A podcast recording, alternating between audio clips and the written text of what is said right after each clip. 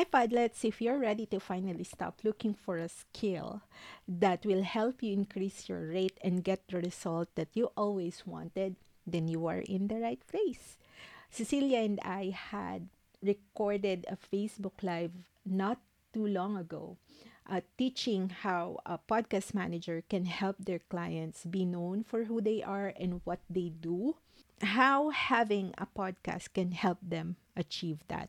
And this is a very critical role for a podcast manager like you because you will be the one who's going to help your client to flesh out the ideas on their head. So go right into this episode with an empty cup. Absorb everything that you can learn. And if you wanted more, you can also join our Facebook group which we call Value Pod Podcast VA School. So just go to facebook.com forward slash groups forward slash value pod VA school and then just answer the questions and we are going to get you inside. Thank you and enjoy the episode. Hi, good afternoon everyone. So yung topic natin for today ay, ano to, inspired to dun sa content na ginawa ko kanina for a client. So yung topic natin for today is ano, be known for for who you are and what you do and how having a podcast can help you achieve that. So ano kasi kanina when I was doing an episode for a client, yung naging guest niya is a podcast production um, agency din. And um, he was discussing kung paano nakakatulong for um, authorities and for like yung mga nasa service-based space, yung podcast, for them to really be on top of mind ng mga clients nila. And today, yun nga, parang na-inspire ako to really list down yung parang reasons paano tutulungan uh, yung isang freelancer or yung isang service-based na expert to really broadcast yung ano niya, yung alam niyang gawin. And paano niya ipapakilala yung sarili niya dun sa industry na sinaserve niya. But again, kailangan namin magpakilala. I am Se and I am with my partner Eloisa. We are the founders of Valipad Productions. Isa tong podcast production agency where we cater podcast launches, podcast management, and interview bookings ng clients namin. Um, we really help them do the production part of their show para mak- mas makapag-focus yung clients namin on the parang income generating portions of their business. Tapos yung parang content and yung broadcast ng message, kami na yung bahala doon. So again, um, this series is for business owners who are looking for ways to ramp up their online presence and broadcast their message. And also for freelancers who want to look into podcast production as a skill or service. I-discuss namin t- today is yung uh, role ni podcast in authority marketing. O, ateng, take it away. So, syempre, the first one is builds your brand. Uh, it raise your authority as an expert in your field with high impact content. Ibabahagi ko lang sa inyo, no, meron akong dalawang clients that has a podcast show pero both of them are solo episode yung isang client ko na babae, si Sam, is more than 100 episodes na kami. In more than 100 episodes, never pa kaming nagkakuha ng guest. Never pa siyang nag-invite ng guest dun sa show. And then the other one, who is the uh, podcast marketing expert sa US, daily podcast, tapos naging three times a week podcast. Tapos meron kaming isang season na merong interview format. Lahat lang every week is interview. Pero most of his content are solo episodes. Bakit nila ginagawa to? Kasi the more na you are talking about your expertise or your niche, you are building your brand. Kasi both of them, ang brand nila ay yung sarili nila. Hindi sila uh, parang wala silang mga physical products, So, kumbaga, ang binibenta nila is yung sarili nila. So, one is a coach and one is a, an expert who's doing marketing on the side. Sa paggawa nila ng mga podcast episode nila, they are talking and sharing their stories, experiences, pero talagang ang nangyayari doon, i-binibuild up nila yung expertise nila sa isang niche. Like for one of my clients who's a coach, ang ginagawa niya is a um, coach siya for perfectionist. So imagine niyo meron palang coach for for perfectionist, di ba? So, ang ginagawa niya, sinasabi niya yung ano niya, yung experience niya. Tapos, sa pagbabahagi niya ng experience niya, unti-unti nakikilala siya na isa siyang expert sa pagko-coach ng mga perfectionist na, na babae. Kasi yun yung ano niya, yung avatar niya, mga babae na perfectionist. So, all the more na kapag ka nagsasalita siya tungkol sa ano niya, uh, zone of genius niya, all the more na naha-highlight yung pagiging expert niya sa topic na yon. Pati yun dun sa isa kong kliyente. Podcasting, everything, all about podcasting ang pinag, ano niya, ang content niya. Lagi niyang kinukwento yung experiences niya, yung mga strategies niya. Hindi siya nagtutunog na parang first timer or salesy na parang binibenta niya yung sarili niya or yung serbisyo niya bagkus inaano niya, hina-highlight niya yung kaalaman niya dun sa isang topic na most likely mga ano lang naman, mga 1% lang naman yung itinaas nung ano niya, nung knowledge niya doon. Pero kasi kapag 1% ang tinaas mo 1% ng knowledge ang alam mo sa 19 sa 100 uh, 100 katao, you are being considered expert. Now, kapag dinaan mo siya or inilagay mo siya sa audio content, all the more na ma-highlight yung pagiging expert mo sa topic na yun put your expertise on display. Tell your story, share your experience, and prove your niche authority. Siyempre, di ba, when you do podcast kasi, ikaw mismo yung nagsasalita, ikaw mismo yung humaharap dun sa market mo, and yung sarili mong story, yung binabahagi mo sa kanila.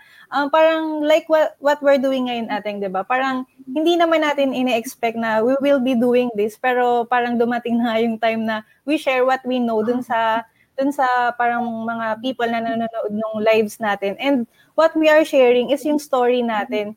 Uh, most people hindi naman nila maano na parang ay expert yan kasi inaral nila yan as in parang pumunta ng school um, to to learn the skill pero ang na-share kasi natin is yung story and yung experience natin when it comes to podcast production so by being out there and by sharing to the people what we do and uh, it proves yung ano authority natin dito sa niche na to and I'm really claiming na rin yung yung authority dun sa niche lalo na sa local kasi hindi maraming tao yung may alam ng podcast production dito sa parang sa Pilip sa Pilipinas as a freelancing skill. So yung way na pinuput natin yung expertise natin on display is really parang nagiging go-to person na, na every time na 'di ba may nagtatanong or parang kapag ka may someone na, na may question about podcast usually nagtatanong sa ating dalawa. So parang ano siya, ano talaga, yung expertise mo yung pinuput mo at stake sa harap ng mga tao. Okay, number three, uh, attract your ideal client. So, set up systematized lead generation and watch as your ideal clients come to you. So, ano rin to eh, um, yung, uh, yung isang system na alam ko uh, na gumagana dun sa sa pagpa-podcast is yung ang other people's network. So, usually, this happens kapag uh, nagkakaroon tayo ng interview, um, interview invites dun sa ibang experts nung, nung niche or nung industry na kinakabilangan natin. So, yung podcast kasi, since it is a reciprocity game and it's a parang cross-promotion strategy, nagkakaroon tayo ng sistema na as we go along dun sa pag-invite ng pag-invite ng mga guests, nagkakaroon ng yung lead stream mo, doon mo siya nakukuha by by using yung network nung nung mga nagiging guest at saka uh, by also sharing dun sa guest yung network mo.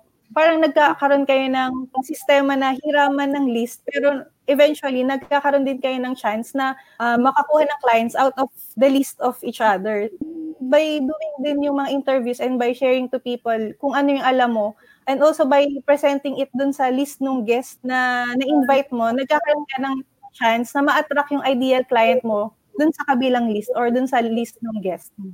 Yung last one is help you make a big impact fast. Spend your time helping your clients through the message that you broadcast. So katulad ng paulit-ulit namin sinasabi ni ano ni ni Se, kumbaga parang naniniwala ka sa mensahe ng mga kliyente nyo, ng kliyente nyo. Kung ang mensahe niya ay sa tingin nyo makakatulong dun sa isang tao na nangangailangan ng solusyon sa area na expert yung ano nyo, yung kliyente nyo, syempre, gagawin at gagawin yung lahat para lang matulungan siya at makatulong sa ibang tao. So, sa pamamagitan ng podcast, this parang ano to, parang mas medyo mabilis siya kaysa sa video. Kasi kapag sa podcast, kahit simpleng mic, tapos simpleng headset, tapos recording, i-record, ano, recording software. Meron na mga libre ngayon na re- recording software na pwedeng gamitin ni client nyo. And then ikaw, kung halimbawa existing VA ka na niya, tutulungan mo siya on how to distribute his message. So, kailangan lang talaga dito, malalaman nyo kung ano yung problema at saka kung yung bang problema nung, nung mga tao ay ang sagot ba is yung solusyon na binibigay ng kliyente nyo. So, ganun lang siya. Help you make a big impact fast. Yes.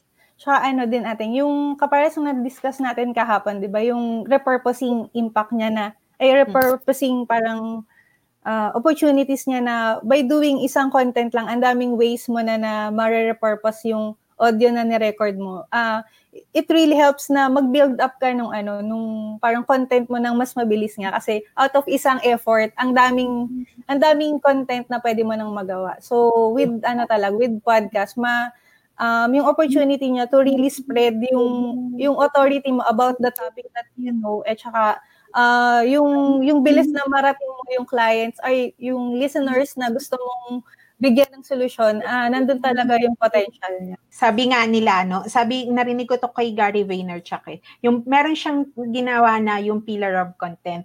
So, for, yung pillar of, isa sa pillar of content niya is video and podcast. So, out of those pillar content, ang dami niyang micro content na ano na nagagawa. So imagine niyo isang halimbawa isang uh, record isang video niya i-repurpose niya, i-extract niya yung audio, gagawin niyang podcast, and then out of those podcast, kukuha siya ng mga maliliit na snippets, tapos i-distribute niya sa lahat ng platform kung saan present siya. At kung paano tinatanggap yung ano, yung content dun sa ganong platform. Kung halimbawa sa Pinterest boards lang, mga images. So gagawa siya doon, pero out of coming from the ano na yon, sa isang effort na ginawa niya, tapos kung halimbawa ang mga client nyo mahilig mag-Facebook Live, tulungan nyo siya na hindi lang siya sa Facebook Live uh, maririnig. Gawan nyo ng paraan para ma, ano, marinig din siya ng iba na ayaw man, manood ng ano ng video na ang parang ang attention span sa video ay parang 3 seconds lang. So gawan niyo ng paraan paano maano doon, ma, makakarating doon sa maikling mga maiikling attention span na na tao yung content ng kliyente nyo. Pero in the ano, in the next few weeks, iano namin, i-discuss namin ni Se ang mga susunod pang pwede namin maituro yes. sa inyo para matulungan niyo yung kliyente nyo. Ayan, thank you so much. Thank you so much. Very short and very sweet. Ayan, thank you so much. Thanks, everyone. Bye-bye. Bye.